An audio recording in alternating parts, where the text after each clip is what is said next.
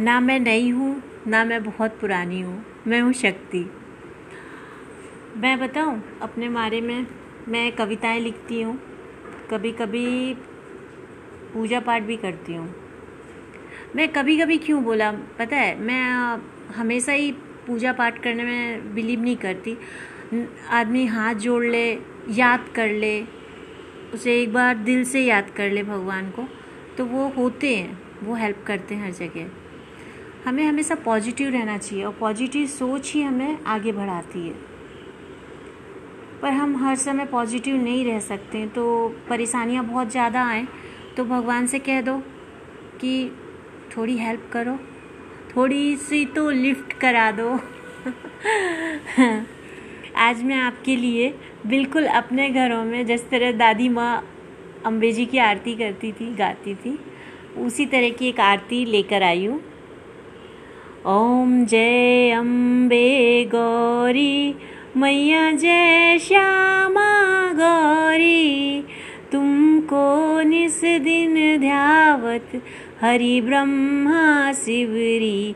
ओम जय अम्बे गौरी सिंदूर विराजत टीको मृग मद को उज्ज्वल से दो नैना चंद्र वदननी को कनक समान कलेवर रक्तांबर राजे।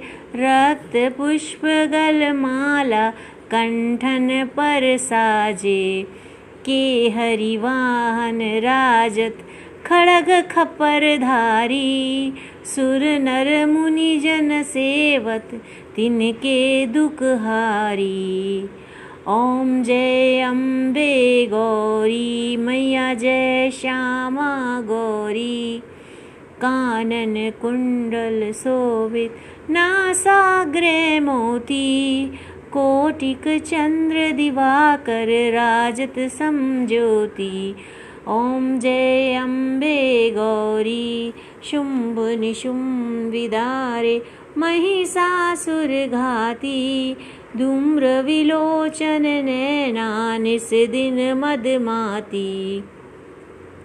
चण्ड मुण्ड संहारे सोनित विजहरे मधुकेटब दो मारे सुरभय हीन करे।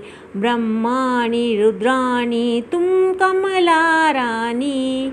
आगम निगम बखानी तुम शिव पटरानी चौसठ योगिनी मंगल गावत नृत्य करत भैरो।